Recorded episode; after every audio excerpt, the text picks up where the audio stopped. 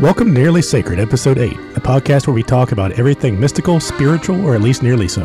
I'm Joe Bill Schirtzinger along with Melissa Sims. Today we have Leslie Cottle. Leslie is an actress, filmmaker, model, poet, writer, and a French mysteries researcher, a modern day Renaissance lady. All right, Leslie, are you there? I am. Hi. Hey, long time no talk to. I know. How are you? doing? I'm good. How are you this evening?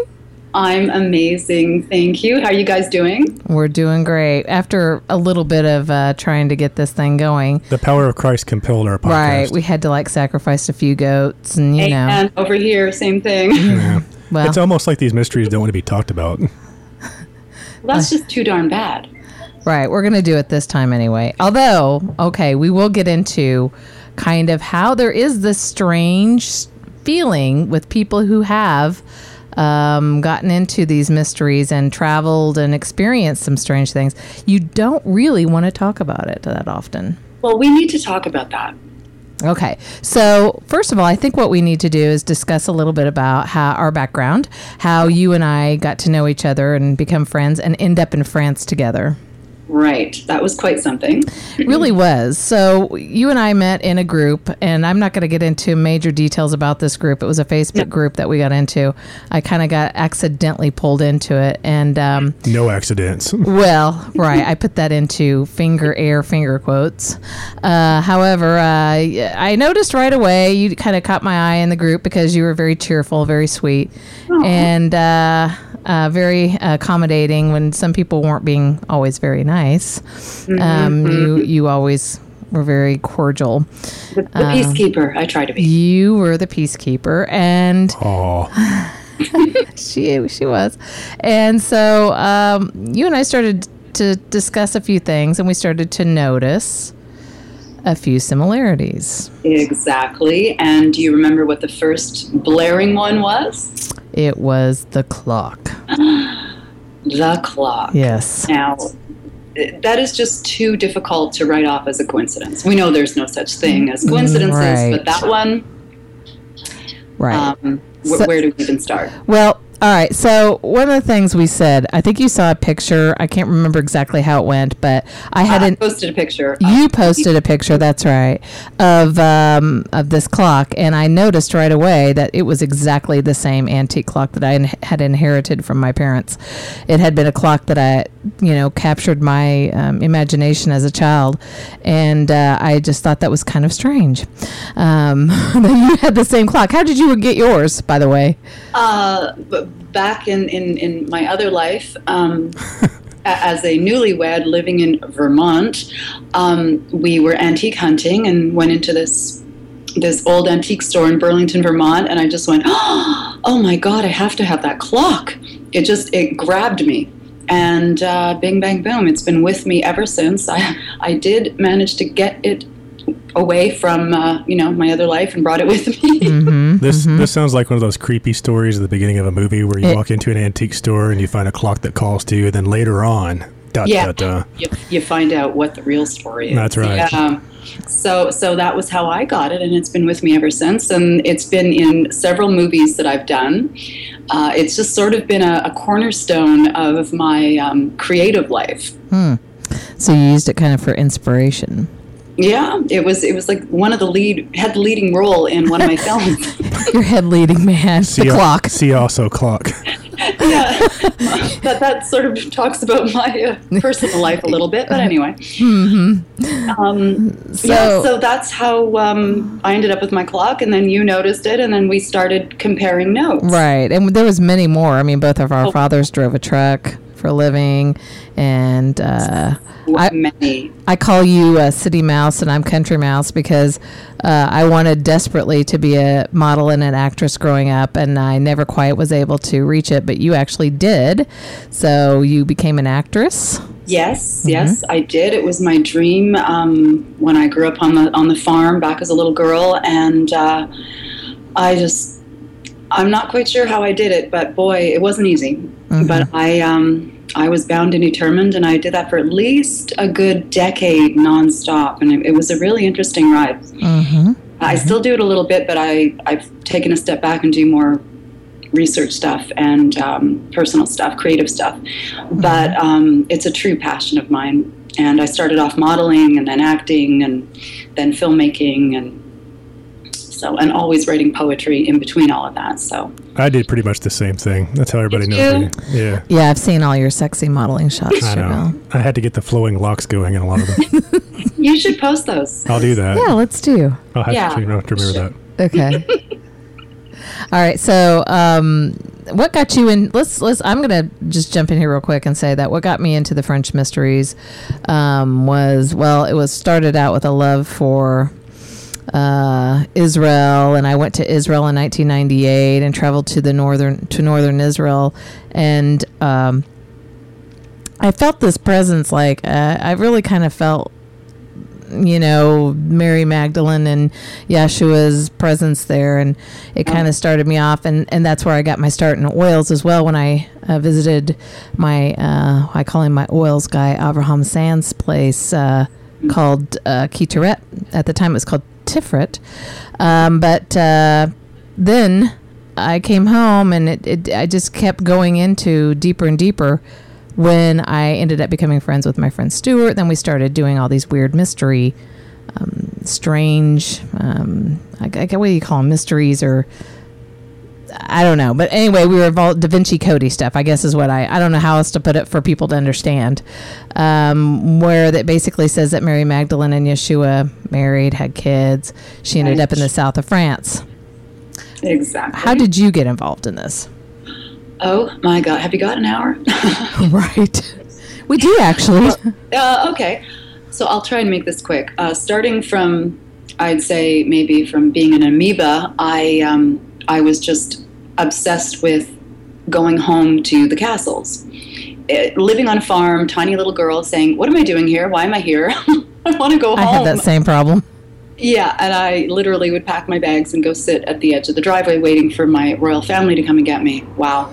So That, um, that's normal. yeah, very normal. And uh, I had this thing about France. Um, growing up, by the time I hit high school, I was all about just, I have to go to France, I have to go to France, I got to go to Paris. Paris was really pinging at that point. And then I started researching Marie Antoinette. And then alarm bells started to go off, and I really dug deep into that. And and that's when I started going to Paris. And when I started going to Paris is when I finally felt, for the first time in my life, that I was home. It was the strangest feeling Mhm. going somewhere for the first time and saying, "Oh, it's about time. I'm home." Right. and and recognizing things or knowing that something was changed like well that didn't look like that before or, and i went to um, place de la concorde and uh, it's this beautiful place where the obelisk is right near champs-elysees Mhm. and i just started crying and my ex-husband was like ugh here we go again Mhm. and I found out later that it was Place de la Révolution, where Marie Antoinette and everybody had been beheaded, but I didn't know that at the time. Uh, not making any claims on any past lives or anything, it's just I found that there was an energy there that I could really feel. Well, it's interesting because Marie Antoinette marked the end of the royalty, sort of, kind of, but not really, right? hmm Well, I that was the other connection that you and I both had was uh, when I was a little girl. I was obsessed with Marie Antoinette, and like I don't know, it must have been around fourth grade, third grade, which was a very strange kind of uh, thing to be having for a kid. And I was also, as a little girl, running around speaking French. I was mumbling, but uh, my my mother would say, "Please stop that. What are you doing?" I said, "I'm speaking French." so it, I came in this world feeling Al- also normal. right the same way as you did. So we also had that connection as well. Yeah, definitely. Yeah, we've discussed that quite a bit. And um, it was once I um, decided to make my film about Marie Antoinette, um, Let Them Eat. It was a story about the last few hours of her life before she was beheaded. And once I released that film, I started getting contacted by a slew of people who were very interested in her, in the revolution, in spirituality.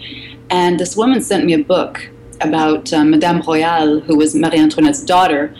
And that's when I learned about the Cathars for the 1st time. Mhm. And when I read about the Cathars, I lost my mind. And I went, okay, there's more here. I, I'm just starting to get into what I really need to find. And then um, once I started learning about the Cathars and where they were from, pieces started to fit into place. And then I don't usually talk about this too much, but around that time, I was having these weird night terrors. Well, we call them night terrors, but they're not. Um, I guess sleep paralysis. I And the was- same thing. Yeah, Hyp- and it was, it was getting really bad.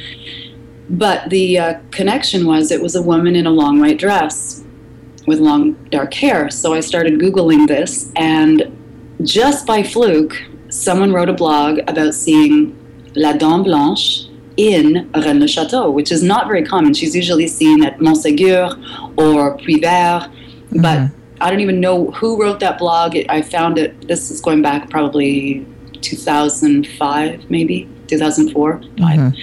And that was it.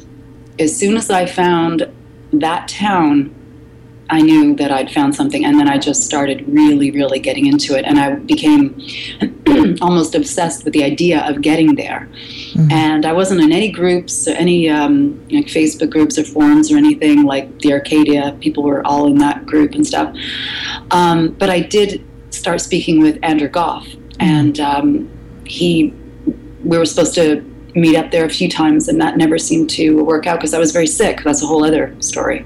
I became very, very ill, and I couldn't travel. So my life's mission at that point was to basically live long enough so I could go there because I felt that if I got there, I could get better. Right. And uh, that was a very interesting time, and well, not a fun time, but that whole process kept pushing me deeper and deeper into this, basically to get me there. That was Right. seemed like the plan. Could you um, quickly just give us a little brief um, history of the Cathars for people who may not want to know or may not? I didn't mean that. Joe Bill keeps giving me signs over here. It's throwing me out. Stop giving me signs. It's messing my Keeping track of time. I'm, I'm the clock in this instance, Right, okay? but Hello. you're like throwing up hands, and I'm like, it's distracting to me. Uh. ah. Okay, you choose. So, oh, could you give some history of the Cathars for us, or the Cathars, or however you want to pronounce it? Uh, well, in French they say um, Cathare, Cathare. but if you don't know that, sometimes you will think that people are talking about guitars, and they're not. Right. Um, but the Cathars or Cathars um, were this group of people around uh, the late 1100s, 1200s um, in the south of France, in the Pyrenees or the foothills of the Pyrenees Mountains, and they were a Gnostic sect of people, and um, they were um, dualistic. They believed in um, that the material world was created by the Dark Lord, and we were only our pure selves once we left our bodies and returned to Source. Um, there's a whole lot of things that I could get into about why they were uh, persecuted by the Catholic Church. Um, but in 1209, it was the first crusade against Christians, and they went after them, uh, great guns a blazing, and they, um, excuse me, um, as many as they say, possibly a million people Wow. were um, tortured and burnt at the stake. Not all Cathars; they killed everybody Right. and um, it, it left a really horrible dark stain in that area and on history. It, it, it's such a long story, but these were amazing people, Gnostic, um, bonded with nature. They were vegetarians. Um, their spiritual views were, um, well, very similar or related to the Essenes and the Bogomils. So, um, but they were all persecuted. So Right. anyone that didn't follow suit with the Catholic Church Right. got it. So, and they also that also kicked off the Spanish Inquisition, basically. So, um, that was a real turning point down in Languedoc, and um, I, I have a very strong affinity to the Cathars. Once I found out about them, I really uh, my belief systems are very similar to them, and uh, I have there's a lot of connections there. Let's just say. And uh, w- when we will talk about going to Montségur, um, that is that was their last stronghold, uh, March 16th, 1244, is when they destroyed, they brought down that castle and they, um, they burnt 250 Cathars alive at once. So um, there's a lot of memory there. Mm-hmm. And when you go there, when we went there, um, you will experience a lot of a lot of emotion. Right. So we'll right. get to that later, but Right. that's that is a very quick, glazed over um, description of who they were and what they were. They, I'll just say they were amazing people, Yes. and I wish that didn't happen to them. So, um, now you and I ended up meeting in France. Yes, we up. did. You know what? We're going to get back to that. So we're going to take a break right now, and we'll be right back. Perfect.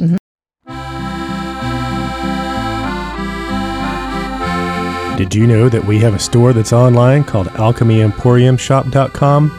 We sure do. You can purchase sessions there, or stones, or incense, or whatever you need. Go check it out today. And we're back.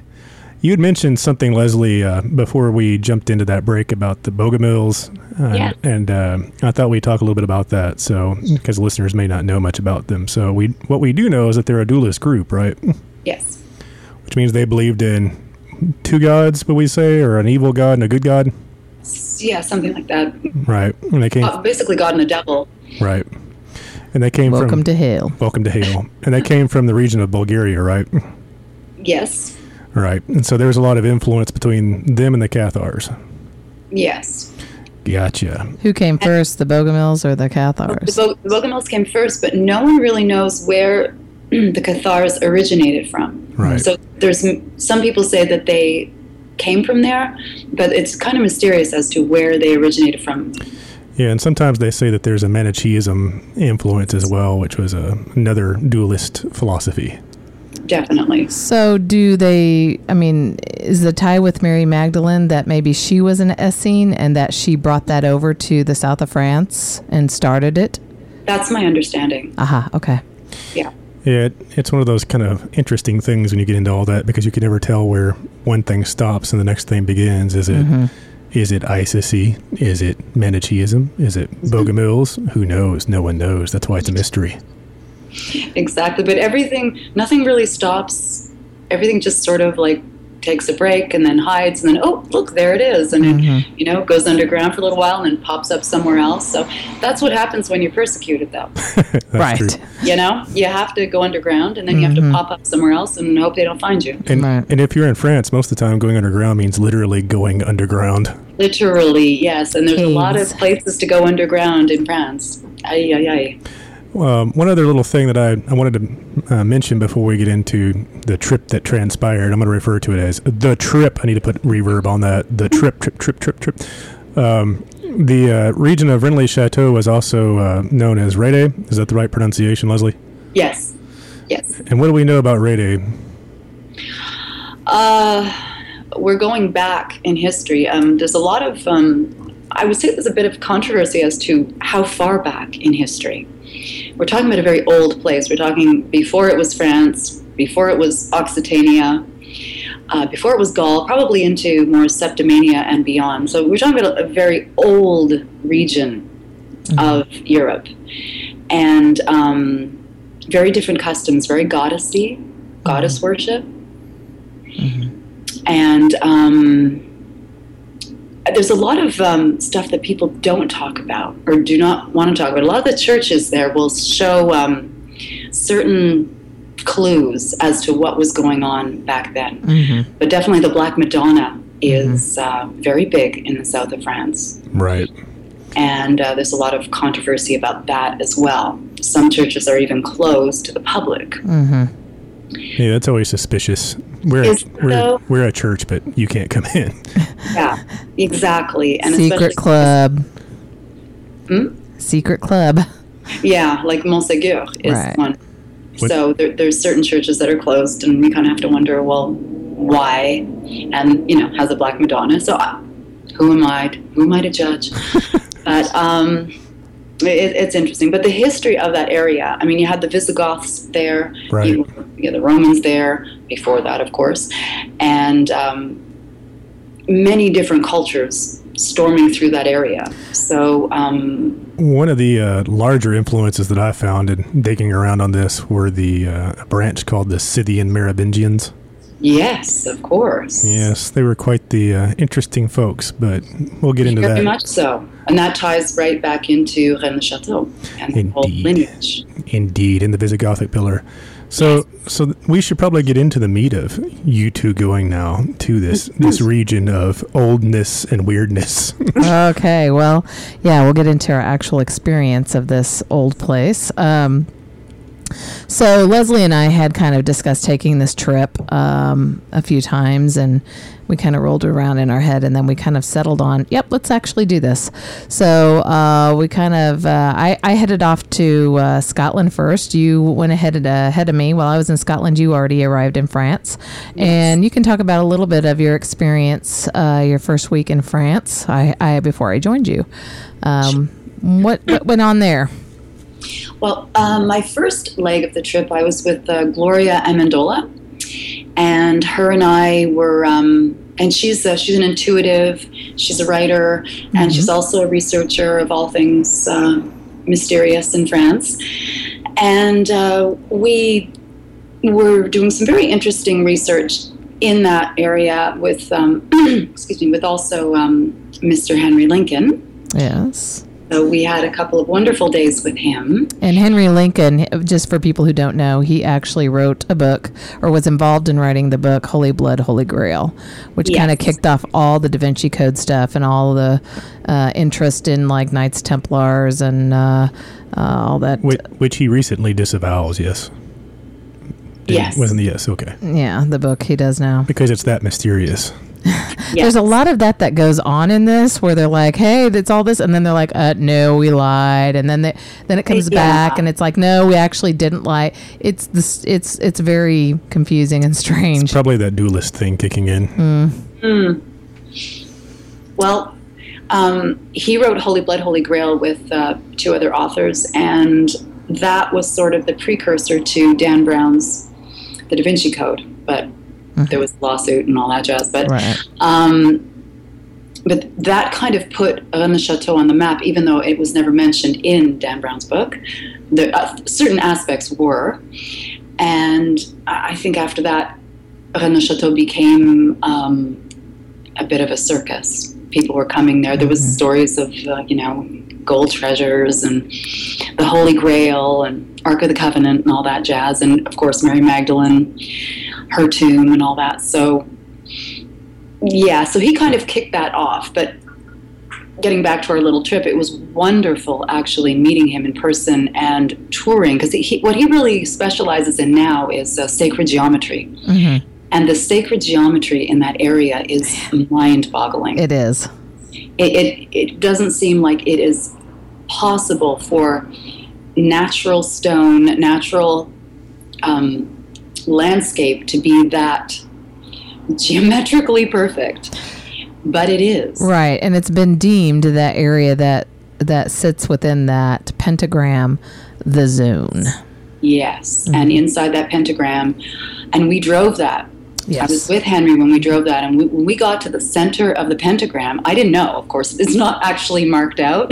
Just- Nobody took a marker or anything. Just to be clear, this is in the south of France. Yes. It's in the south of France, and it's just in a landscape, but we're driving, and all of a sudden, I just start yelping and gasping, going, Oh my God, oh my God, what is that? And he's looking at me, rolling his eyes, like, Ugh, tourist. And, uh, and Gloria's like, You feel that? I'm like, Oh my God. It, it was literally palpable, and that was at La Pique um, in uh, Val Dieu, um, Valley of God. hmm So, So um, you were peaking. very- You were peaking in the Valley of God. I peaked in the valley. I did, and uh, I yelped as well. Got it. And uh, and that also coincidentally was right beside um, the gates to Atlantis. They call them this wall that uh, is supposed to be naturally made. Okay, and I use quotations. Um, it's an unbelievably huge wall. We drove past that, right? Are you, is that We what did. you? You and I though, didn't you drive me past? Yeah, that thing is huge. Yeah, and it goes on for quite a while, and there's all sorts of stories about how old that is, which sort of predates uh, anything that Yeah, it, actually it, agree to. it looks and- like a giant's made a fence. It doesn't look natural Yes. in the landscape, but it's too huge for humans to have done. Do we have a picture of this? Uh, we can get we can get pictures. Very sure. good. I, I can get. I have video uh, as of it, blah, blah, blah, of it as well, but it is it's stacked stone. I mean, you can actually see the stacking of it. So, yeah, We'll, It- we'll include that as bonus content. yeah, it's a fascinating place. But that would be right beside the Valley of God, right beside the center of the pentagram, and. Um, it was it was incredible, and then of course I went with Henry to the um, uh, the Pontil tomb, where uh, it is said that um, the Poussin painting, Mhm, Shepherds of Arcadia, at, in Arcadia, Ego, mhm. was actually painted, even though it was supposed to not be anywhere near the south of France. But it was so unbelievably obvious when Henry showed it to me with the painting in his hand. It was really surreal. That's I was, cool. I was a bit of a groupie. I, I'll, you know I you were, was jumping girl. up and You, down. you fangirl. I- I- I was like, oh my god! Yes. Lincoln. So, um, and and he's really funny. And well, he's grumpy, but he's funny. And um, I did, however, make him laugh. So, but um, and then Gloria and I, we went to some really interesting places, and we had some pretty incredible things happen. One of them was in that one place where I took you to um, the uh, the plateau. Ah, yes. We'll discuss that. Yeah, experience but, there. but it started when I was with uh, Gloria, and we, we had some. It was an incredible, kind of mind altering day that day. hmm So um, What happened? I mean, what what specifically altered your mind? Well, we, we when we drove up there, because what happened was when we first, the first day we arrived and we stopped and we were, I have it on video, you'll see it, us screaming at Montségur, uh, not sorry, Montségur, at uh, because it looked so creepy and ridiculous. So we were screaming about, oh my God, it's so cool. And then I turned around and I went, what is that? And I'd never noticed this place before. I'd been there many times, driven right by, and I just said, We have to go there. We have to go there right now. Like, I don't know what that is. And she was like, Oh, okay. And we went, and um, it was a place that uh, this uh, woman, Elizabeth Van Buren, owned. Uh, she was an author, very incredible woman. She owned all that property down there, and I love her books. Uh, she was a little bit out there for some people, but I love them. Mhm. well, I kind of um, understand why now. Yeah, well, we we were staying right on her property. I so know. Mhm. If that tells you, we'll get into that Mhm. later. Right. But she refurbished or built this t- tower, a watchtower there, and there is something so unique on that spot that I've never felt anywhere else in the Mhm. world. hmm And the energy there, um, I, I I wasn't even. If, it sounds crazy, but I didn't feel like I was literally touching the ground as I was walking. hmm um, very interesting things were happening. Um, visions were coming, um, and that's not common for me. That that doesn't happen everywhere I go. This was really specific. hmm Um, she was channeling. Um, Gloria went off on her own, and she did her own thing, and she got some incredible things from that day. And um, no, well, you know, we'll we'll get into what happened later with that because there were a few things that I did on my own, but I, I'd rather talk about that after Okay. and um, and then what else did we do? Oh well, with Gloria and Renee Barnett and a few other people, we went to Montségur. My first time there, hmm and that was my first experience climbing, which was a bucket list thing for me to do. I never thought I'd be healthy enough to do it. Let alone in high heels, girl. Like you just a mountain goat. I am a mountain goat, definitely. Um, I actually wore flats that day. Wow. Not everyone. First thing everyone asked me was, "Were you wearing heels?" No, I was wearing flats. but I, I rocketed up that hill, and I was so excited. And um, I was worried that I was going to fall apart, but no, I was just. My mission was to get to the top, to get to that uh, castle, if you will. Still not quite sure what that is up there, but um, and as soon as I got up there, I went through the other gate, the other gateway, if you want to call it that, the entrance to the other side of the mountain through the castle, and that's when I, I don't know, I don't know what happened. It was like walking into, literally walking into another dimension. You can hear me in the video go, oh my god. And then I found this rock that I sat on and started doing my video blogs, and I fell apart. All right, I- Leslie, we're going to have to interrupt you there and take a little break, which is a good spot. Problemo.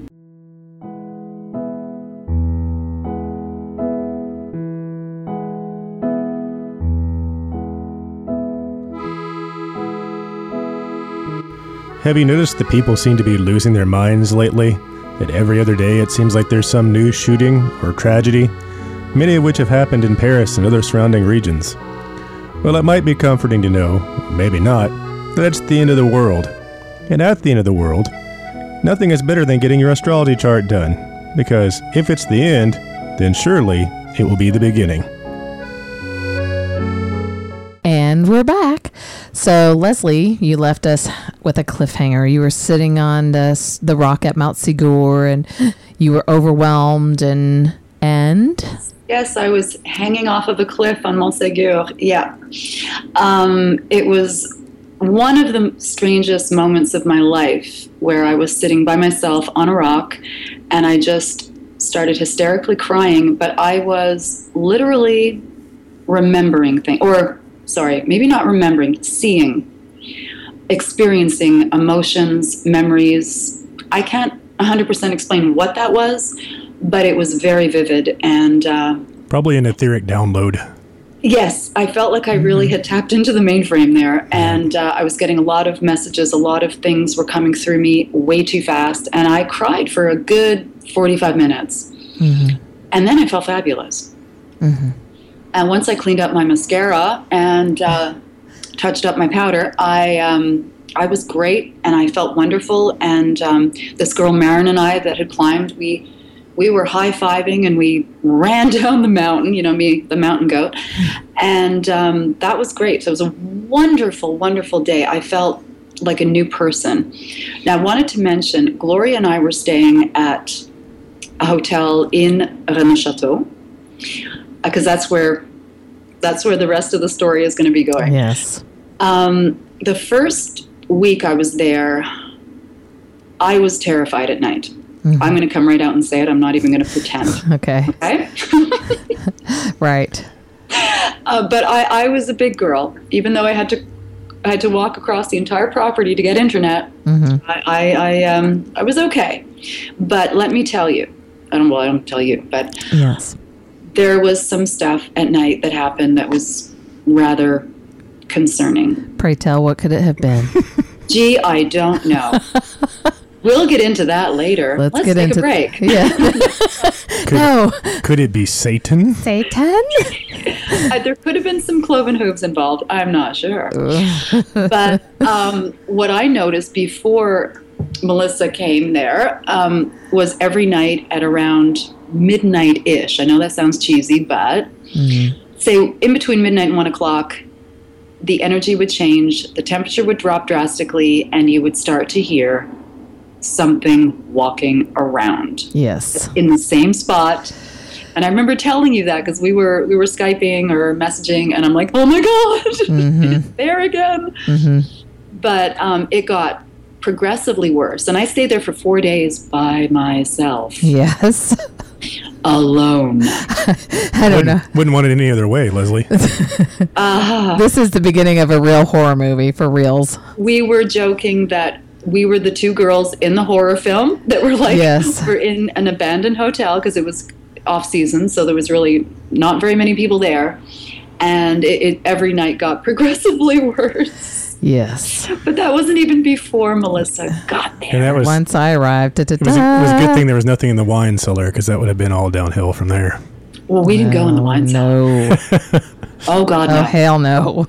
I hardly left my little gîte, as they Yeah, call them, the little like like apartmenty thing that we were in. Um, a- and, Melissa wouldn't even go into hers. Well. We we should uh, mention that the time period during that when you guys were doing this was in September during the Blood Moon. The Blood Moon, which probably didn't. So if you wanted, we could have picked a creepier Yeah, time to go in the world doesn't ever. doesn't really help your cause. it wasn't just a blood moon; it was a super blood moon. right. Yeah, Super. It's like the end of the world moon. That's what this is. you, you guys chose to go at exactly the right time. for that. yeah. Yeah, and, and coincidentally, I was in France the last time on, um, well, December 2012. Uh, so, yes. Yeah, so, you know, I, I like to go when it's fun. Right. It's interesting. You, you prefer the end of the world. I love the doomsday thing. Yeah. Why not? Let's go on vacation. It's Yeah, doomsday, kids. Travel brochure. Is it the end of the world? Go with Leslie Cottle. Yeah. Hey, that's a good idea. There you go. Anyway, we'll talk about that later. But Yes. end of days tours. so You, you only need one ticket because you're not coming back. right. So I, you know, I kind of already already touched on my arrival into France, you know, uh, in my last broadcast that we we put out. But uh, so slash tires, I was panicking. I had no money. There was nobody in the freaking we because our plane was late because there was a giant storm. It was bad. Uh, I arrive at and nobody speaks English. There's like two people in the entire uh, working at the entire airport. My phone is dying. I'm freaking out. My luggage will not come. Nobody's there. The man with the rose is not there. It got all mixed up, but at the end of the story is thank God he showed up. I was freaking out. I, I was Oh, oh. panicked. I, Panicked. but you, you forgot one little glitch before that happened. what? You couldn't find me for days. That's right.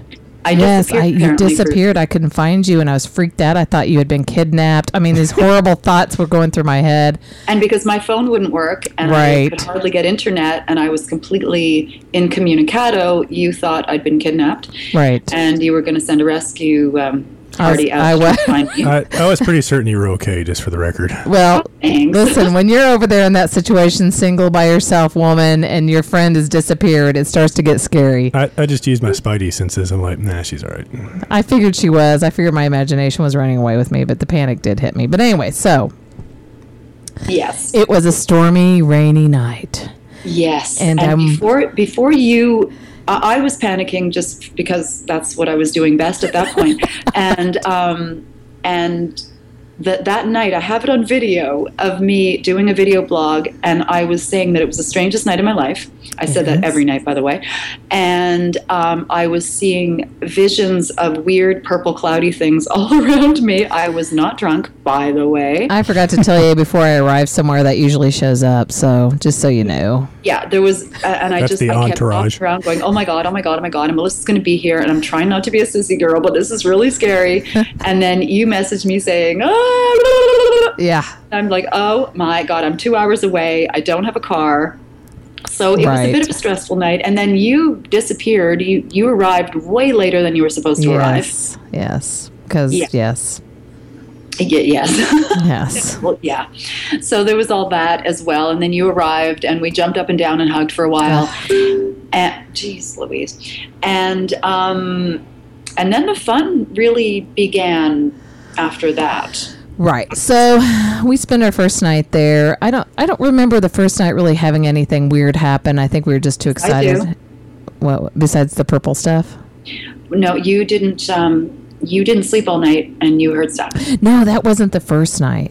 Are you sure? Yeah, yeah, yeah, yeah. Where that did- was like third that was like the third night. We'll get did to that. where did you meet this first night? At Le Labadou. And where is Le Labadou? It's it's right in the valley outside of Rennes Chateau, like a quarter of a All right. mile maybe down the hill. Make sure the setting is right. yes. Uh, Down It's in beautiful. a dark Oh, Lord. valley with no lighting whatsoever at night. Nothing. Pitch pitch pitch dark. It's almost like you met in a grove. yeah, pretty much.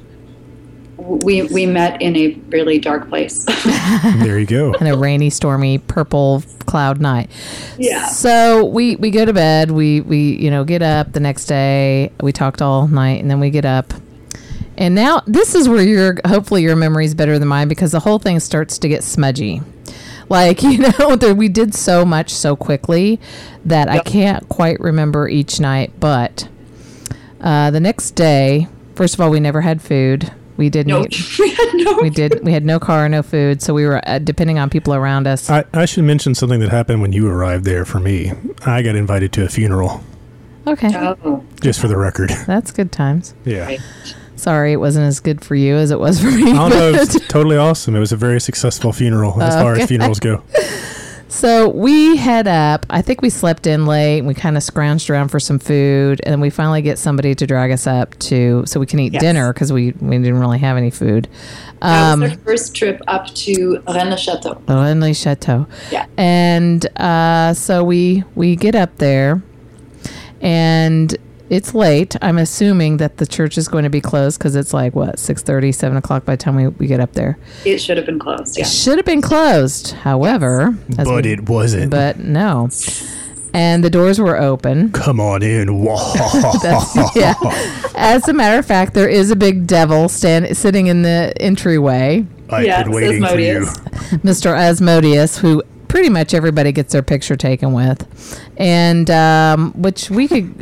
There is, I mean, we should probably do a whole nother show. We could do entire shows about each place that we discuss. Give Yes, them give them the overview this time. We're just going to go over the overview, but there's a lot to each one of these places. People spend their lifetime studying this stuff. So anyway, Asmodeus is hanging out. He's got four angels above him, and we walk in, and there's the smiley man. You know, Smiley, yeah. smiley, and his name. I think his name was Glenn. Is that Yes. right? And uh, he greets us and gives us a little Very nice. discussion. He was very nice Yeah. and gives us a little tour, and it was very cool. Whoa, welcome. This is my servant, Glenn. It's, uh, all right, Joe Bill. Right. so anyway, we we kind of hang out there, and then we go to because nothing really happened that night. That wasn't the the second night. Um, um, Wasn't it the second night? Because we went there three nights in a row. no, no, no, no. Uh, that was the night that we were standing uh, on one foot. I thought that was the second night. No, Okay. All right. You go ahead and tell. that was that night. Uh, Glenn was sort of instructing us, instructing us on where to stand, and the energy that was coming through us in certain spots at the altar was pretty fantastic. Right. So there's an area where he moved these votive candles, right? And it was like, isn't that where? And We- I could we- be wrong. We should mention that these churches are all set up according to esoteric principles to make energy flow a certain way, which is what Right. we're now discussing. Well, they're yeah, they're there's basically harnessing what's already there naturally. But Right. so was isn't that where that statue of Mary is supposed to stand? Where they where he moved the votives? That she got moved outside. That one. Mary, Mary used to be there, but um, the priest in the 1800s, Bérenger Saunière, put her outside. And that's why she's outside in the garden. But originally Right. she was there. So right, Rennes le Chateau. Uh, the priest was Bernier. I cannot. You say it. I, I just sound terrible when I try to say it. I say Berenger Saunier, and nobody likes it, and everybody's going to make fun of me. So you're going to say it from here on out. Okay. Um, yeah, because I no Frenchy here. Now, if it was Hebrew, I would sound great. You can you can it could become your court f- catchphrase. No, no. So we already know that. But uh, anyway, so and he was a very mysterious man and had a lot of really weird stuff happen to him. But uh, he did some weird stuff to this church. So yeah, so Glenn he moves this thing and he says, "Here, ladies." And so I walk over and he was like, "Stand on your right foot." And I'm like, "Okay." Stood on my right foot. He's like, "Stand on your left foot." I could not stand on my left foot. Put your right foot in. Take your right foot it out. threw me off a balance and i could feel this whirly kind of feeling and i'm like this feels like a vortex he's like yes you are correct and then we kind of just sat there and the energy was just literally it was like palpable you know what i mean like you could palpable. palpable palpable. you could feel like it was just i was vibrating Yeah. Yeah. And glowing. We were glowing. glowing Yeah, but but then that was the time that after we did all that, we were like, okay, well, we'll let you go now. And we were leaving, and I turned around and went, oh, the cemetery gate is open. yes right now let's just talk a little bit about that for one second this is a big This is huge. big That is that big is deal. the public. Yes, like pe- 364 days a year. It's open one. It's open, I believe, Halloween or November 1st, one day a year. and even then, aren't they very picky about who's allowed to go in it? Well, there's a lot of that they. There's a lot of security because there's a lot of crazy people that do stupid things. I think Right. Baron Saunier did some interesting things, as I recall. He was famous for doing int- interesting things at night there. Yeah, digging stuff up. Right. So they don't want, and I'm sure there's been vandalism and people trying to dig up bodies and stuff, which is really gross. So um, they are very, very careful. Um, so, I mean, we didn't do anything wrong. The, the gate was open. I made a mad dash, and um, he was standing right at the door, and I asked permission, and he said, Sure, come on in. Yes. So I'm like, Guys, come on. That's what you didn't hear was in the background. It was like, "Say yes, Glenn. Say yes." Joe Bill stuff. But, no, I Oh heard my that, I heard God. that actually. But um, so we, we were very respectful and very quiet. Very we, quiet, very respectful. Yeah, we went in and tiptoed around a little bit, and Mm-hmm. I, I shot just a little bit of video. I felt like I really didn't want to be intrusive on that place because it is Yeah. a very, very sacred place. You could feel it. yeah, so um, we were only there a few minutes, and I just I was like, yeah, yeah, yeah okay, we better go. But Yeah. it was an honor. Like it was really something special. Although- crazy, but it was. Looking back on the video, what was he doing to that tree? I was I'm working on the documentary right now, and I was literally working on that scene right before the show, and I just started to giggle. I don't know what he was doing to the tree.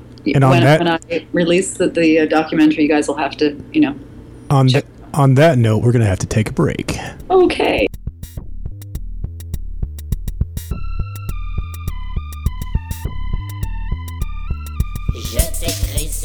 You could have had your ad right here in the middle of this riveting radio program, but you don't because you didn't request the space, nor did you pay for it.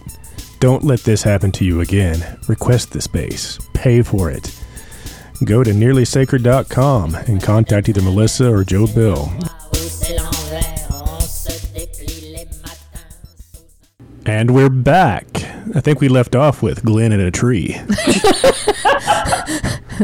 Glenn in the tree. So anyway, that was interesting, and yeah, we have it on video. But which we'll post up on the website. Well, if Leslie will, yes, you should I'm ask. done. Maybe. Almost done one Okay. of the documentary. We have a documentary coming out. It's our world pre- premiere.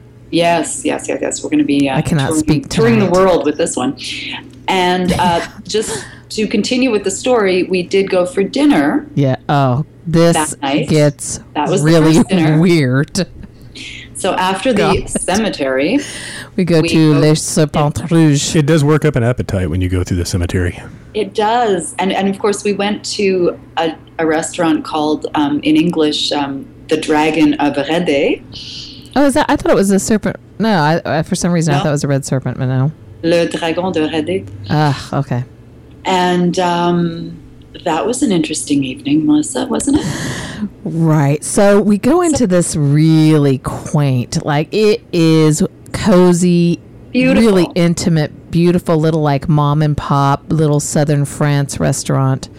And she seats us. It's just lovely. It's very quiet. You know, it's towards the end of evening and uh, everything's fresh made. Oh my God. We Amazing. were starving, but it was really, it was some of the best food I've ever eaten in my life. That chicken was amazing.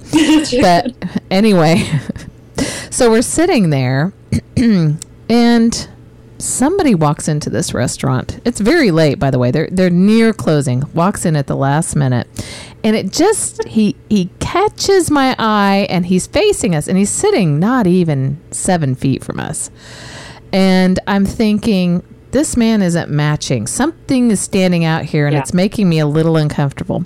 And I didn't want to stare, but I'm sitting there with Leslie and we Kicking my leg. yeah, I was kicking her leg because I'm I'm feeling this, and it, the presence of he, he had this strange, I don't know how to describe it, Or- energy, and uh, we were with someone else who was at dinner with us, and uh, she was talking, so she, you know, I don't think she was getting that we were doing anything, or, No. uh, but Leslie and I were speaking our own like sister language to each other, like, listen, hey, over to your right. I'm like, one o'clock. You know, one o'clock.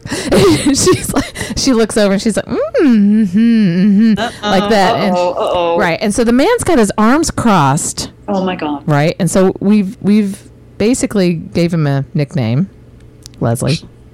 Want me to say it? Yes, Arm piano man. Our, the arm piano man. That, that Yeah. sounds dubious. Yeah, doesn't it though? Well, he's he looks.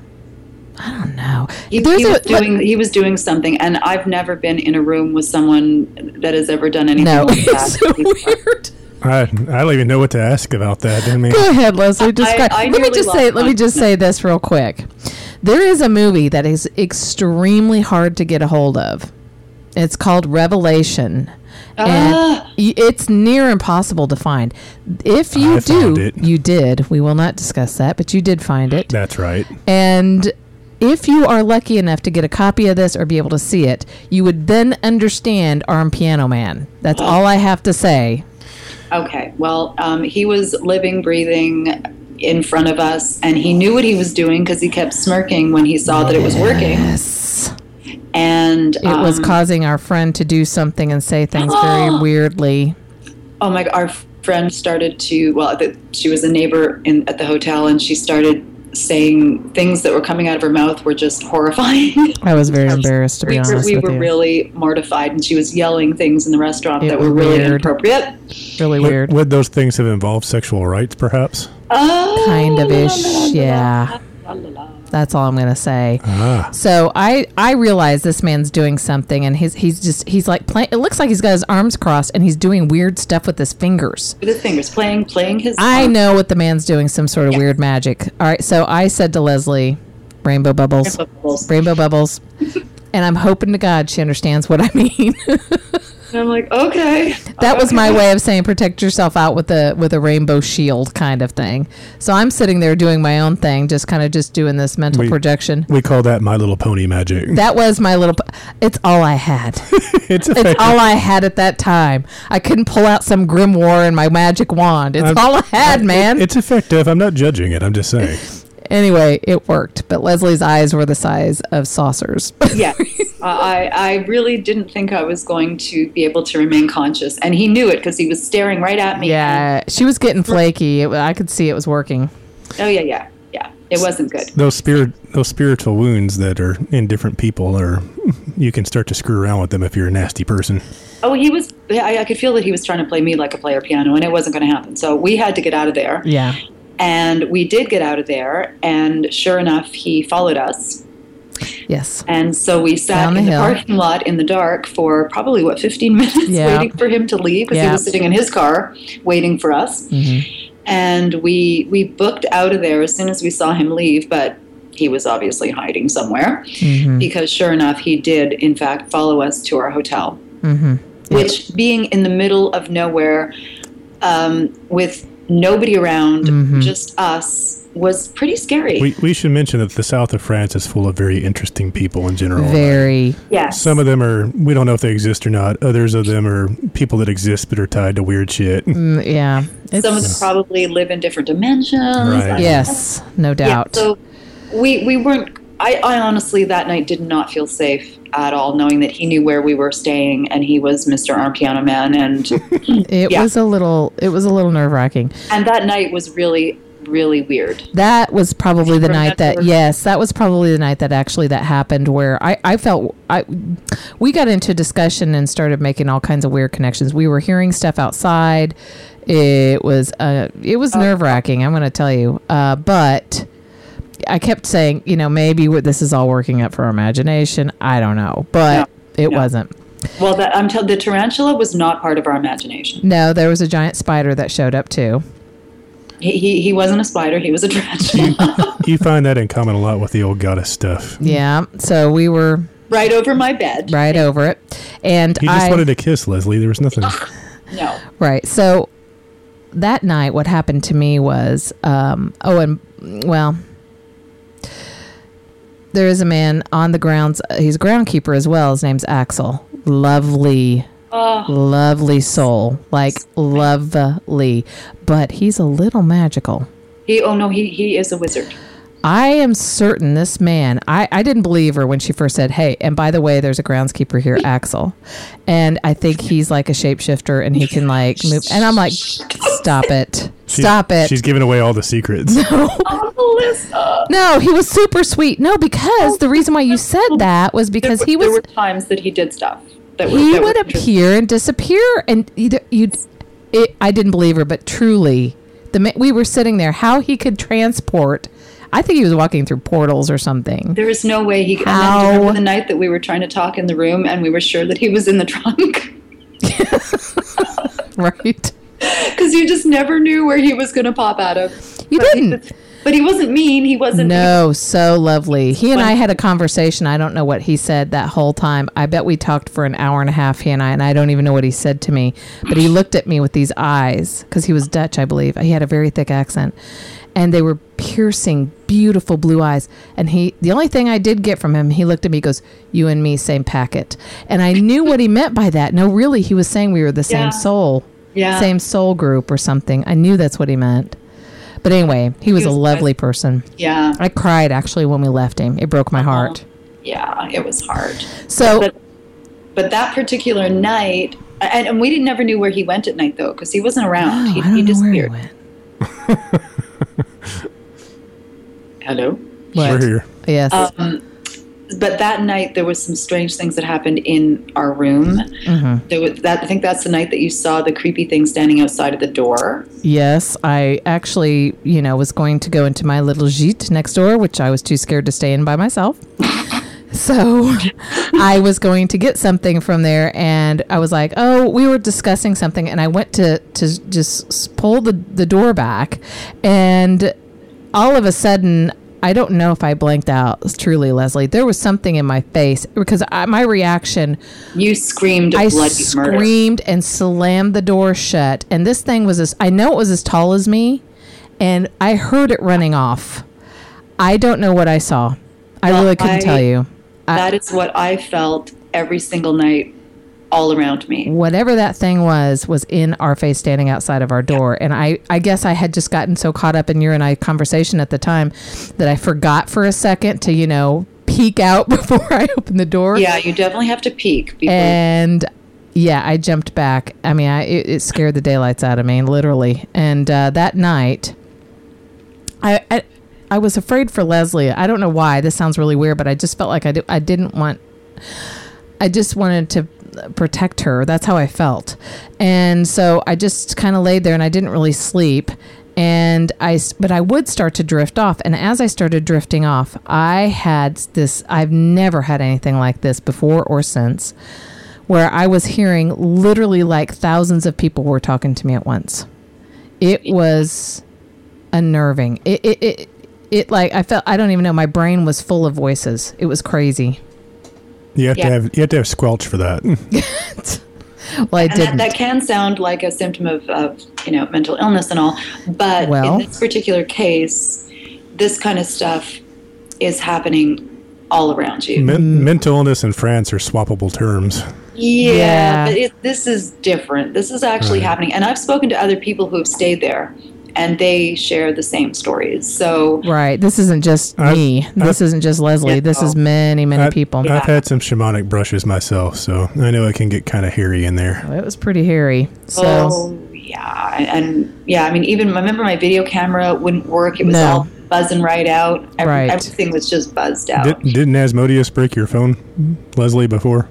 Um, when I arrived in France, um, the guy sitting beside me, that really cool guy, he um, he got my phone working, and then I left the airport, and from that moment on, my phone would not work until I think the day before I left. yeah, it, my said- it, it reset itself to January 1st when it was Mm-hmm. um, September 14th, and it was bugged right out.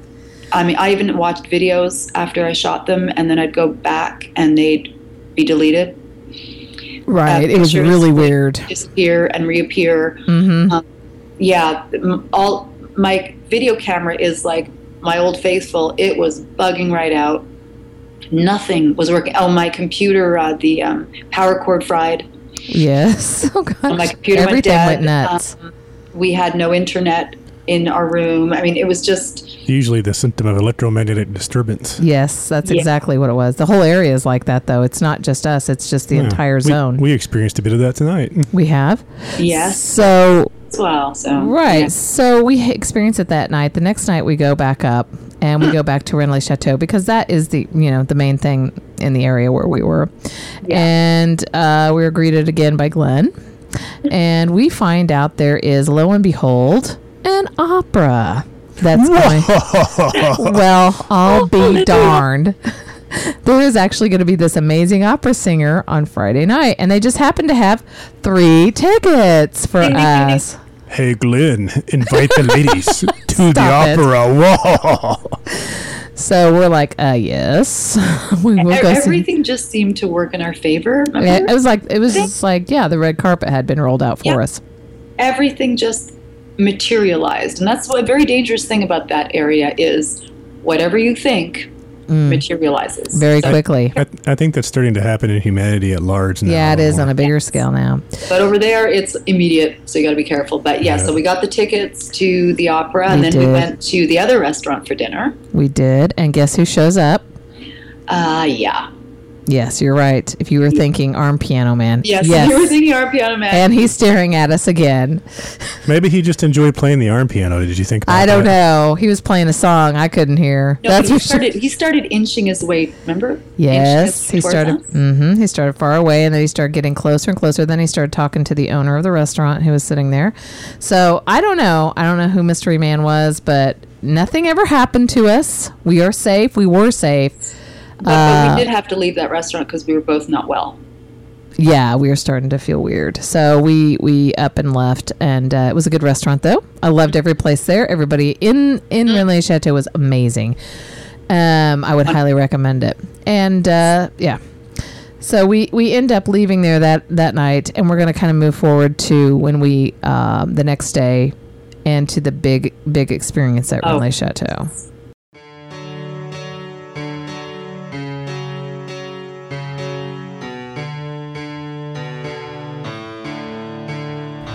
If you find yourself in the middle of a French mystery situation, something that can come in very handy is learning how to meditate. We offer guided meditations and will walk you through the process so that you can start to do it on your own. And we offer interpretations for anything that you might run across that's unusual. Go to alchemyemporiumshop.com to sign up for some time today.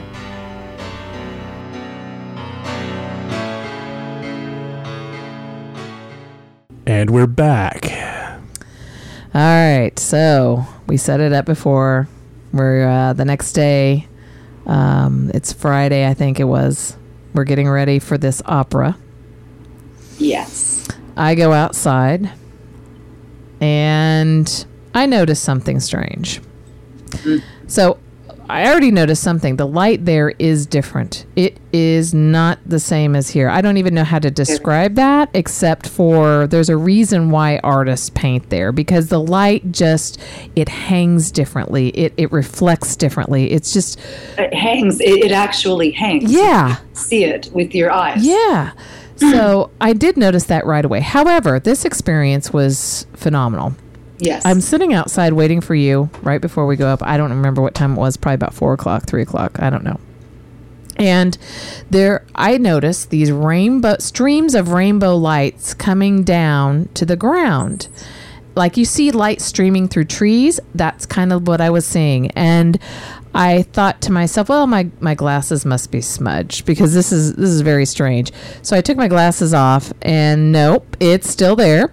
And I'm thinking, what the heck? And I start to kind of follow the stream of light up and I look up and I'm staring into this big ball, which I thought was the sun. You you say something different, but I look into this big ball of light and I'm staring at this boiling black cauldron of it looked like I was staring into a black cauldron of like oil or something. It was it was it was zooming around and bubbling and um rainbow lights coming out of it and I'm like what in the and I'm like Leslie and I and you and I'm thinking maybe I'm just seeing stuff. I'm losing my mind in this place.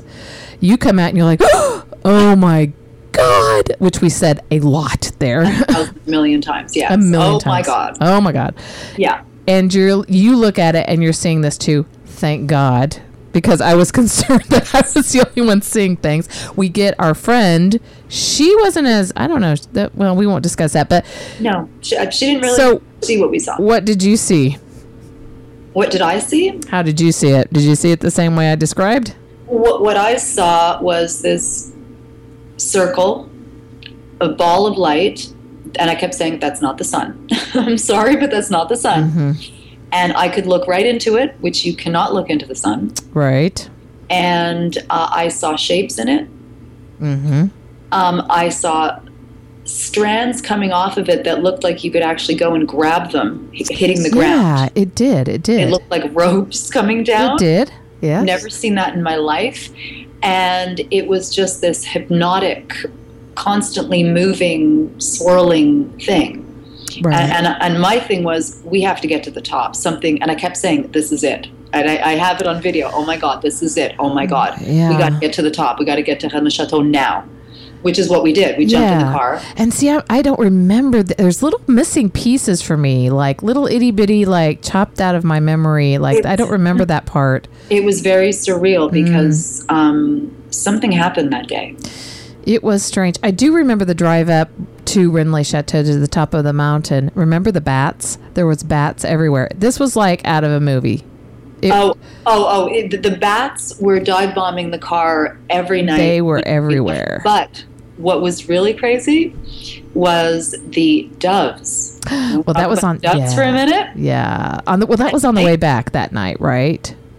Pardon me. That was on our way home. That was on our way home from the creepy second night with the creepy guy. Oh, okay. I was thinking that was the same night as the boiling cauldron sun. Uh, you know what? I'm not sure now. Well, anyway, let's Anyway, go. Let's go ahead up onto Re- to on top of Rennes le Chateau, and then we'll we'll talk about the doves down on the way down. Yeah. Okay. So anyway, the the, the car gets dive bombed by two doves, which normally are not out at night, and um, we were actually scared. It was very abnormal, and they were dive bombing the windshield to the point where one of them actually fell on the ground in front of the car, so we had to stop and get out. They wouldn't get out of the middle of the road. They would not They get out of the middle sat of the road. there like they were blocking the road. they would not let us proceed, which is telling us like, uh oh, like is is there danger up ahead? Is this is it a hit? What's going on? Yeah, on? a bird hit. And so finally, I get out. I'm like, oh my god, maybe he's hurt. So I get out and I go over to the dove. And as soon as we get out of the car and I go near him, everybody flies away. Right. It's like, right, okay, and- Psych. yeah. And then we look around like, get in the car now. yeah, because Good you don't walk around there. But Right. back to the sky, we actually had to pull over on the way up to Rennes Chateau and we stopped and we filmed it. And the two of us were just going, oh my God, look at it. It's a hole. It's a hole. Leslie, I have no memory of that. it. I don't remember that little piece. Isn't that have it on weird? I have it on video, so it, it happened. That's so weird. A hole inside of what?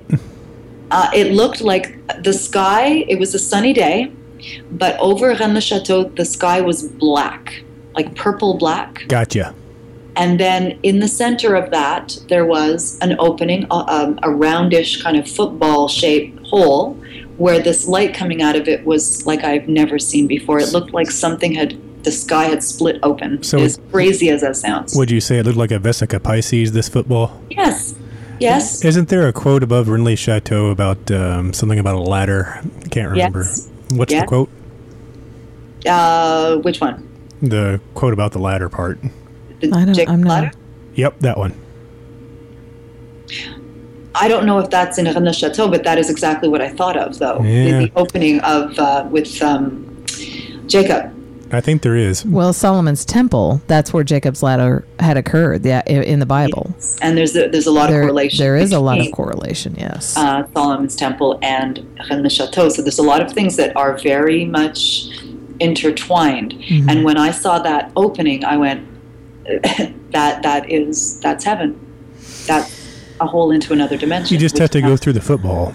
Right. So we go into the church. We sit in the. It was just it, the whole night was just beautiful, and they sang you know Ave Maria three times in Yes. different forms from different uh, composers. That was it was just beautiful. There's I mean it was magical like beyond. I mean I was in the front row though. Oh, we sat in the front row, right next to um, the pulpit where all that energy is. And I don't know. I was flying. It was great. Um, the whole place was full, and um, The energy was the, crazy. uh, really, there's nothing. I get, there's no words for it. I mean, I, that's my problem. Is I mean, I'm not. you know, I'm not full of all kinds of literary references, but there's no words that I could even use that I could even think of that would describe how I felt. No, that's the problem. That's why I think we just kept saying, "Oh my, oh my god!" God, that's all you can say. There's nothing else to say because we we have nothing to compare it to. Well, meanwhile, while you guys were doing that, the muffler fell off of your car. Thanks. yeah, I remember. That's what happened on my end. back in real life. in our dimension, it was a little different. So we end up leaving. It was great. Nothing to say really. It was. Uh, we took. We, we did take a picture, which I will. We'll add in the bonus shots. I look so weird. We, both kind of don't look like, ourselves. twins, and it's really strange. Uh, actually, that was something that I was going to mention. In all this process, there used to be a twinning process that would happen over and over again, especially with Gemini stuff. Uh huh. Yeah. So well, we did. People were like, "You guys look like twins," and it, We it was were like transforming yes, and looking like the Bobbsey twins. Even my mother said that. yeah. And She saw pictures from us there. Well, you had It the you, eerie. you had the same clock, we That's have the same clock. We do. We have the same father, Father Time. so you climb you climb the same ladder. So naturally, That's true. Yeah, there you go. Right. So we leave and we go to the after party, and that was interesting. Excuse me, I don't think I remember hearing this. Yeah, the after party. the after party. Yeah, there's an after party at the restaurant down the way. Mm-hmm. Uh huh. I see. I see what was I happening told you now. about this. So, so we There's go. about to be a mystical ladder tonight. so we go to this this little after party, and they have champagne, and we're just meeting and kind of you know schmoozing a little bit. And um, should we talk about the one weird thing that happened? So we're talking to somebody.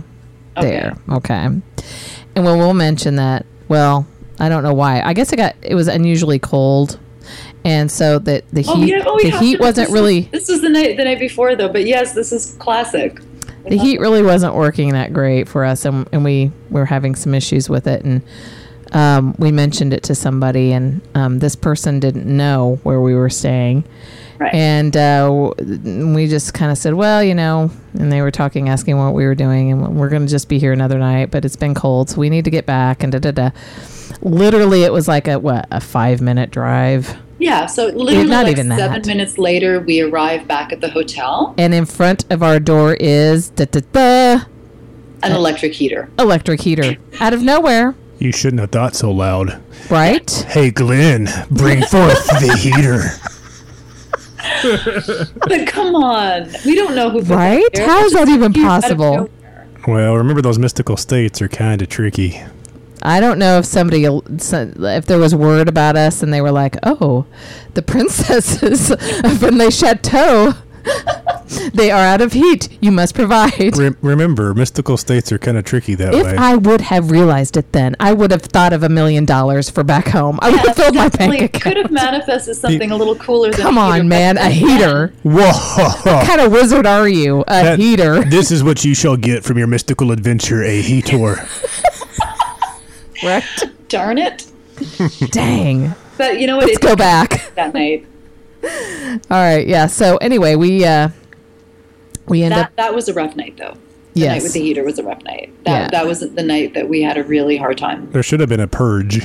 There was. There was a purge. I but thought Leslie was going to die out for me. I Yeah. um well I did. I went into anaphylactic shock. Yes, That- and I was like, "This is not going to That- happen that's tonight." that's more what I was expecting, something along those lines. yeah, she pretty much. I had to get. I had to pull out every weapon I had, and at that time it was rose quartz and some oil. That's it wasn't. And I had an EpiPen and Benadryl. So we- between us, and I had a phone that didn't work. So calling uh, Where- calling an ambulance would have been out of the question. So What what was the reaction? Was it centered in a piece of your body, or just all over?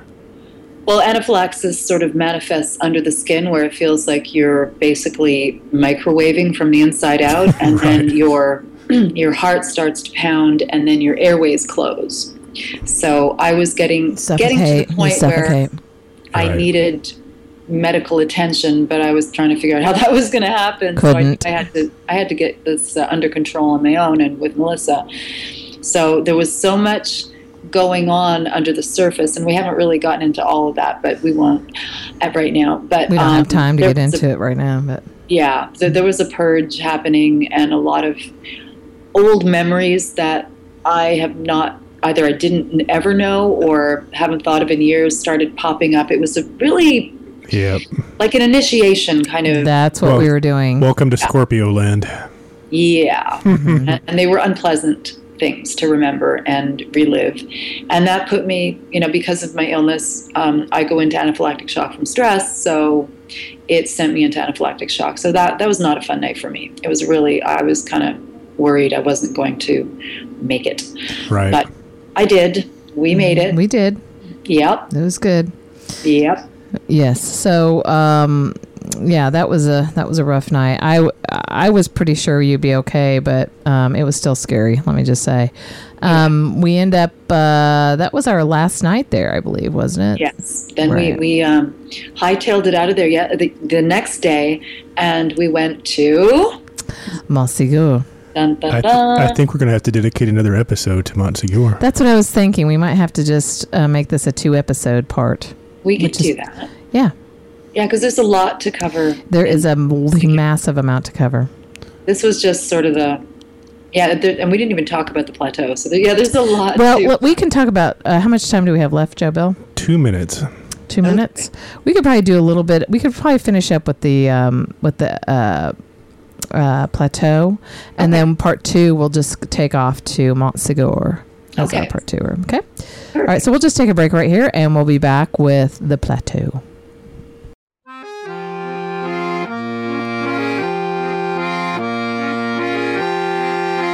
Enjoying the show? Why not subscribe to us using your RSS feed reader or podcast subscription software? That way, when we release a show, you'll get it instantly without having to search for it. And that's pretty cool. Go ahead, do it. You know you want to. And we're back. And so we kind of left off our evening at uh, Rennes le Chateau, uh, the weird uh, split in time and ripping of the fabric of space, and uh, the Black Sun. So uh, that was eventful. Hey, what'd you do in France? Saw the Black Sun. Yeah. That happens. Sol Niger. So, yeah. Walk so- in the park. So uh, we we had a, an enjoyable time, and we had the heater that showed up, and we manifested it. But I should mention this is all very old and not totally crazy. In other words, like this was done anciently, often. Right. And I think that, well, we discussed over the break that you, maybe another episode, we could discuss Yes. more about what happened to us. Right. You've got the some knowledge about that, which is interesting. Yeah, we'll talk about that. All right. So let's talk about when we, we kind of did skip over during one of these days. We did do stuff during the day. And we went over to this, you discussed this plateau. You talked about it when you were with Gloria. Yes. and um, talk a little bit about what that plateau is and about a little bit about uh, Elizabeth Van Buren. Okay. Um, like I had said, I had driven by there many times and never noticed it, and most people actually drive by. Other than the fact that it has a tower on it, you don't really take notice of it. But I did because one thing that stood out, and I'm a little hesitant to talk about this, was I kept saying that plateau is not natural. It's been made. Hmm. And Gloria just kept looking at me like, "What? What?" It it was it was actually the, there's such thing as terraforming. It looks like it has been carved. Um, that's what was really hitting me, and I was picking up on a very, very ancient source there that I didn't pick up on anywhere else. Hmm. Um, so when I first got there with Gloria and we did all the things that we did, it, it, it merely confirmed what I was already feeling that there was something very significant underground there. And this is what Elizabeth Van Buren, she wrote the book Refuge of the Apocalypse. Right, which I have a copy of. And Yes. we were lucky enough to grab a copy of that when it was like 20 bucks because it goes for about $200. It's some right, light reading. Yeah, yeah, hardly. Right. Yeah, it's it's pretty heavy. Bizarre reading. But her whole theory, uh, she has some amazing theories, but one of them is that that is the refuge of the apocalypse. So, um, and her theory is that there is something underground there that is not of this world and probably goes back to Atlantean times or before. That's her theory. Mhm. And normally, I wouldn't really know what to think about that. But I, when I was standing there looking at it, standing on it, I went, Right. Okay. Right. Yeah. So you so you took me up there because I Yeah. I mean it's nothing that does really stand out in the landscape. Like it's not something it just looks like some land.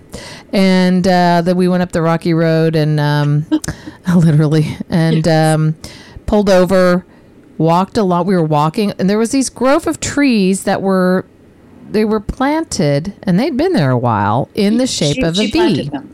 Yeah. And I thought, well, this is really weird. So we walk over towards this. What, what were they? Uh, pine trees, like the a grove of Pine trees in the shape of a V. a V. And we walk into this V, and we start to hear this, like it was. It was very strange. I mean, you could hear this strange whooshing sound. rushing, like water, water Right. rushing under us, or even I don't know, even more so. There was wind. something. Yeah, It was like it was pretty hot, like on the plateau itself, and it just looks like kind of deserty. Like it's, it, I don't know. I mean, it's just it's dry grass. It's not really anything. W- c- Can I just interject there? There's Sure. one story that is really important with Elizabeth Van Buren and that particular spot. She tried to get water.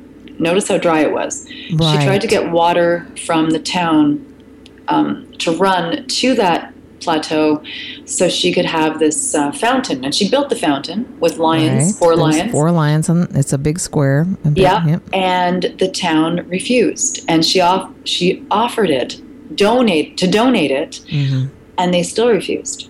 They would Yeah. not let her run water to that area, and that was a real shocker for me. That meant something. It, it was like a warning bell going off. Why would why- they not let her have water right. there? Why? And when we were there, we could hear what sounded like right. rushing water. Right. Well, if it were sh- shaped in the shape of a V, right, and it's trees, Yeah. what do trees usually symbolize? The goddess. Right. So the sound you heard was probably Oh, the shape of a V. aether. Aether. I see. So probably she was trying to mirror it below the ground as well. In other words, water above, water below. As above, so below. Right. Right. Right. So we start to walk around that, that area. And there's also these little beehivey like build like little little beehivey buildings made out of stone huts. that stone are- that huts. She must have. back to the Druids, I think. Did she very, have? very old. They are very old. Did she have any tie to any of the goddesses or anything that we know of? Um, well, if you ask a local, they'll tell you that it was for sheep to go into in a storm, and I chuckle. I'm like, oh, oh Did you mean. Elizabeth or Yeah, I meant oh, Elizabeth. did she have any ties to the Um, goddess? You know, what? well, she yeah, she did. Yes, definitely. But I don't know about the little the little stone huts. But uh, yeah, she she was very much into the astrology being on the ground. right. everything was mapped out perfectly with sacred geometry, but the constellations were actually on the ground. So Right. I, th- I think actually Scorpio is right in the center of Rennes le Chateau, and it's pretty incredible how she mapped Hmm. it all out. She's she's actually right. Yeah. Yeah, she she she was is, she was bang on. I have a real affinity to her, um, but we started seeing some pretty interesting things we did. after going through that um, the V. after we went through the V, we started walking towards this tower that you talked about that she had rebuilt, this watchtower. And I'm like, well, looking at the ground as we're walking, you know, I'm just kind of making sure because I don't know what's up here. and we're walking around, and I start seeing these red squiggly lines everywhere, like just. Yeah. And I'm like, what is that? I'm seeing like these little red. And here's Melissa duh moment. I'm like, I'm seeing like little red snakes everywhere. I did not put, you guys, this is so bad. Till like two months ago, oh my God, we were seeing the Les Serpents Rouges. Yeah, red snakes everywhere. everywhere. I didn't catch it till like two months ago. I was talking about it. I'm like, oh, we saw them. We were seeing these. And, and so I took a picture thinking, because I couldn't tell if, and I looked around and it wasn't anywhere else. So it wasn't my eyes. It was just on this plateau ground. and this was after the V. yes. Yeah, and just right where we were walking, and we both were seeing them at the same time. Right. Well, then you know a little extra about the V. Oh, a snake and a V. Now Like I'm the- starting to see something for me. And the element of Mars. Oh, now and she has a tower and a pool of water. Right. Get it? Yep. Yeah, Oh yeah, now I'm starting to get this. and a pillar. A pillar, yes. Oh, there is a pillar too. There is a pillar. Drink drink Martian water. It's good for you. So we walk over to this tower and we notice a car pulls up. Do you remember that? I remember the three, um, the three that came up out of nowhere. There was somebody else watching us that was staying Oh, down. right, right, right, right. Oh, him, yes. Yes, he was. De- that he was. There was a guy that was staying at Leila Abadou in this big old uh, RV, and he kind of was always keeping eyeballs open on us. Like he was just always around watching us, and if we came home late, he was still up watching us. If we, every time we got in the car to leave, he would get. Well, he comes over to this plateau and he starts walking toward us, and we're like, "Oh no!" Yes. go away, go away, go away. And we just start just like ignoring him. And he did never come up to us, but No, but I I got questioned later about it. he did want to know what we were doing up there. Yes. And he kind of grilled her. What did he say to you? Suspicious. Like, what were what were you guys doing up there? I I could tell you guys were doing something up there, and I was like, nope, going for a walk. Yeah. Just going for a walk. It's beautiful up there. Lovely day. The right answer was summoning Satan. No. That'd be No, an ixnay on that, eh? Oh, I'm sorry, not summoning Satan. No. We- but the honest answer is we weren't doing, as far as we were concerned, we weren't doing anything No. wrong or anything weird. We were just exploring. yeah, we were just walking around in a field, and the weirdest And- things were happening. In France, the answer is summoning Satan always. No. But but then the the three horses of the apocalypse showed up. There you go. Now we have three people on horses, two guys and a gal. Walk uh, or ride up on these Gallop. horses. And they they all had yellow blankets, like they had uniform. They weren't in uniform, but kind of like they were all dressed alike. Well, their horses had matching yellow saddle pads. Which Yes. I've been riding my whole life. I've never seen a yellow saddle pad ever, but um, they seemed like they were all kind of uniformed the way they were. Yep. And very curious about what we were doing, Mm-hmm. if we were okay. Yep, had to make sure. Are you guys doing okay? Like, Yeah. do we look like we're not doing okay? Like, do I? It, am I like? What is making you think that we're not okay here? But they they literally came out of nowhere. Nowhere, nowhere. I don't know where they. And we're on a plateau. You can field. see. Yeah. They literally, I'm like, why are there three horses walking towards us? Where did they come from? There is a guard tower there, by the way, a little guard shack, I should say. Yeah, and there's there's motion sensors. So There are motion sensors t- before you go up there, which is weird. yeah, And I think some other people, I'm, I don't know, I can't remember who would matter, I would mention them anyway. Didn't they go up there trying to get, explore at night and they got really reprimanded about it? Oh, uh, yes, that was who told me about things getting really weird at the hotel, and because they were Mm-hmm. up there at night Yeah. t- trying to get into trouble, and I would never. You're Oh. talking about a very beautiful, sacred, no. amazing I place, would- but I would not suggest running around there doing No. stupid things at night. No, and no, and no. No, no. No. You have to be very, very respectful Very. and cautious with that. Very, yes. I, I know that now. Maybe It's- before I went there, I would have been like, "Oh, sure, why not?" No, Nope. No. Mm-mm. So, all right. So that was our experience up there. We kind of hung out. I don't really understand everything. What with the guard? We tried to get into the guard tower. Maybe we shouldn't have tried. We couldn't get in. Um, Wait, what could we? The, the guard tower. I said we kind of tried. We opened the door. We tried it, but no. well, we I. I was told that the the people at the hotel apparently have a key but can't find the key, and it, it was very weird as to who has the key. And apparently, when Elizabeth Van Buren owned it, there would literally be lightning storms on top of that plateau once you'd be up there doing her thing. Whoa. in the tower. So I have a feeling that it's locked for. The the tower in Tarot involves lightning strikes. Oh, that's right. Yeah. Not to mention Migdal and Aquarius have a lot of commonality there. Mm-hmm. And I have pictures of that tower where the entire top of it is just a big ball of white. So that would have gotten interesting had you know hypothetically.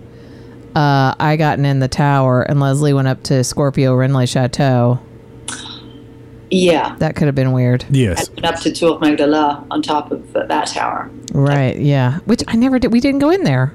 Not this time, no. Why didn't I go in there? I don't even know. No, we didn't make it there this time. Yet we'd have to go through the whole museum and go through the whole domain and everything. Right. It, it's a good hour or so to, but we didn't do that. We were we were pretty busy though. We were. We stayed very busy. yeah. So, th- but there was so much underlying. We also went into that little stone hut and. Uh, Things were a bit strange in there. The energy was weird, and Yeah. you know. I was about that at all? having a kind of weird memory vision thing happen to me up there where it was Rome during like Roman era. Not Yes. it wasn't Rome, but it was during I should say during Roman era. Well, yeah, they, they were occupying that whole area, and uh, I know other people who have had very strong visions of Roman occupation and people fleeing and hiding That's on what I that was. plateau. Yes, I was having memories of living in the area, and I was having memories, and, and I've I've been hit with memories in certain places and m- moments in time, but this was this was like even now recalling it, it was so thick and so strong that it actually feels like it happened when I was there. Do you know what I mean? Like Yeah.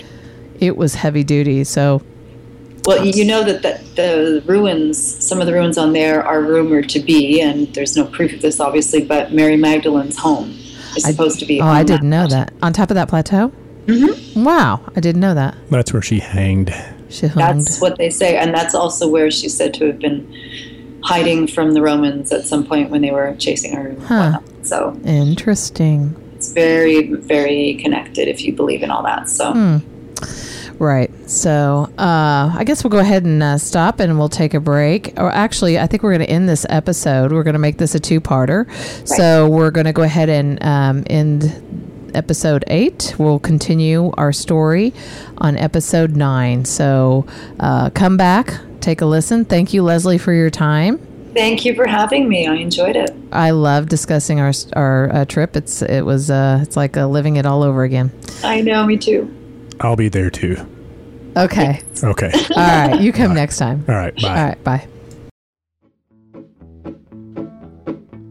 French water makes me smarter, French water makes me swave. French water is so sparkling, fresh and clean. French water's better for you cause it's taken from a cave by the Klausy folks who made the guillotine. French water, turned my whole life around. French water makes my hair grow pretty. French water from the French underground. French water is the only drink for me.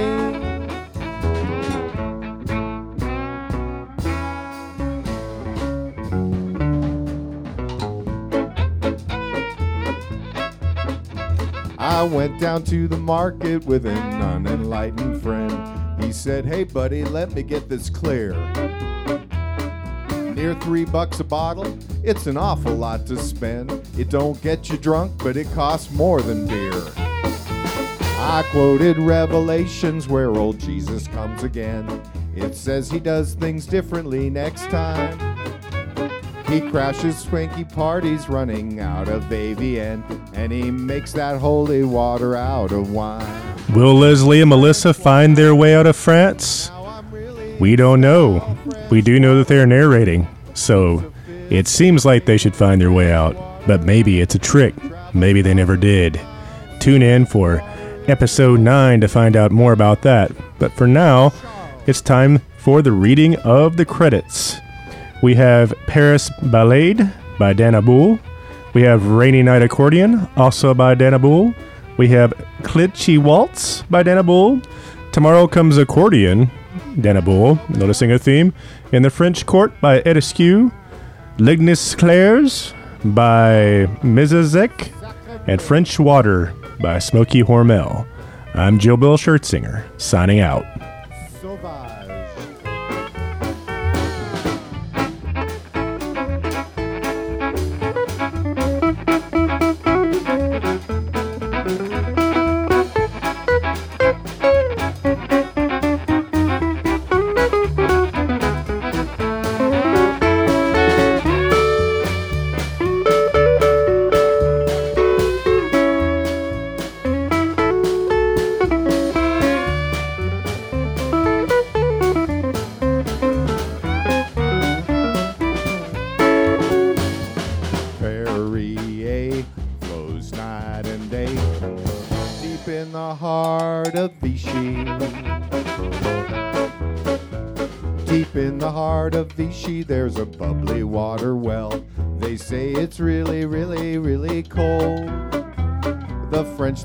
Together and they bottle it to sell. Now they laugh and say it might as well be gold. Last night with my lady as I took her off to bliss, she said, My God, how can you go so long? I stood up naked and I said it goes like this, and I sang the chorus from this French water song. French water makes you better in bed. French water really sexy. French water. Several studies have said French water increases potency.